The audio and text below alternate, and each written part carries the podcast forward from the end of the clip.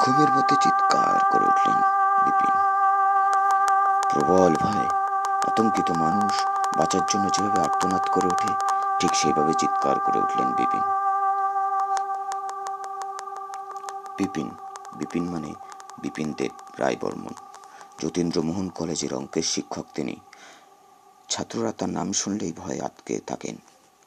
প্রচণ্ড করাধাঁচের অঙ্কের শিক্ষক তিনি। তার ক্লাসে কারও ফাঁকি মারবার জো নেই। অবশ্য পড়ানো বেশ ভালো। অল্প সময়ের শিক্ষকতায় ভারী সুনাম অর্জন করেছেন তিনি। এ হল রাজভারী লোক বিপিন দেব রায় বর্মন কেন নির্জন মাঝরাতে ঘুমের মধ্যে এমন আত্মচিৎকার করে উঠল?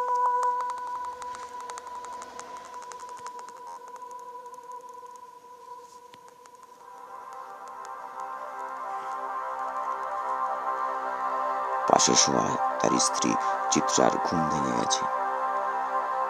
তখনও বিপিনবাবুর চিৎকার শুনে চিত্রাদেবীর বুক ধরপড় করছে। বিপিনবাবু ব্যাকুলভাবে বিছানায় উঠে বসলেন। কেমন ভয়ার্থ চোখে ঘরের চারিদিকে তাকিয়ে কি যেন খুঁজতে লাগলেন। অত্যন্ত উৎকণ্ঠিত গলায় পাশ থেকে স্ত্রী চিত্রা দেবী জিজ্ঞাসা করলেন, কি হলো?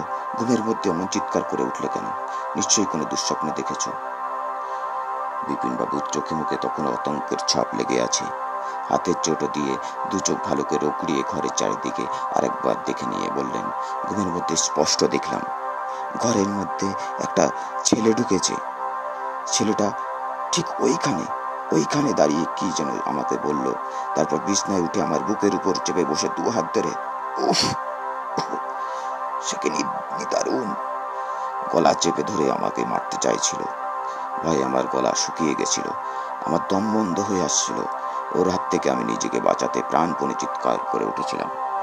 এই বলেই তিনি বিছানা থেকে নেমে খাটের তলাটা একবার দেখে নিলেন। তারপর আবার বলতে লাগলেন, আমার মনে হচ্ছে ছেলেটা এখনও এই ঘরের মধ্যে আছে। চিত্রা দেবী এখনও এতক্ষণে বিছানা থেকে নেমে পড়েছেন।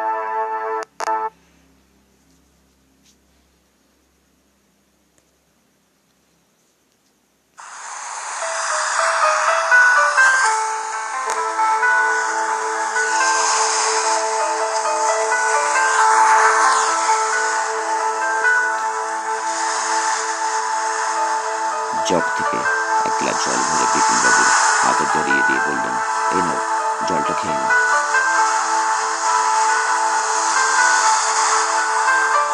ভয়ে তোমার গলা একেবারে শুকিয়ে গেছে।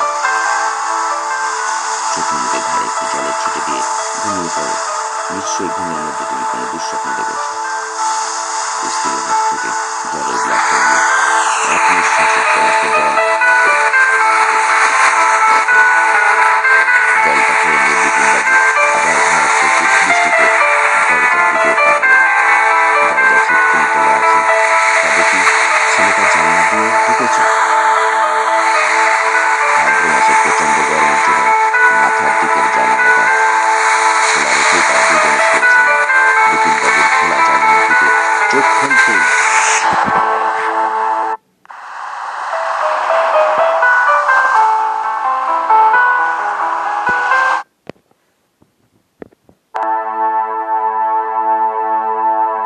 দেখতে পেলেন জুঁই ফুলের গাছটাকে অন্ধকারের জাল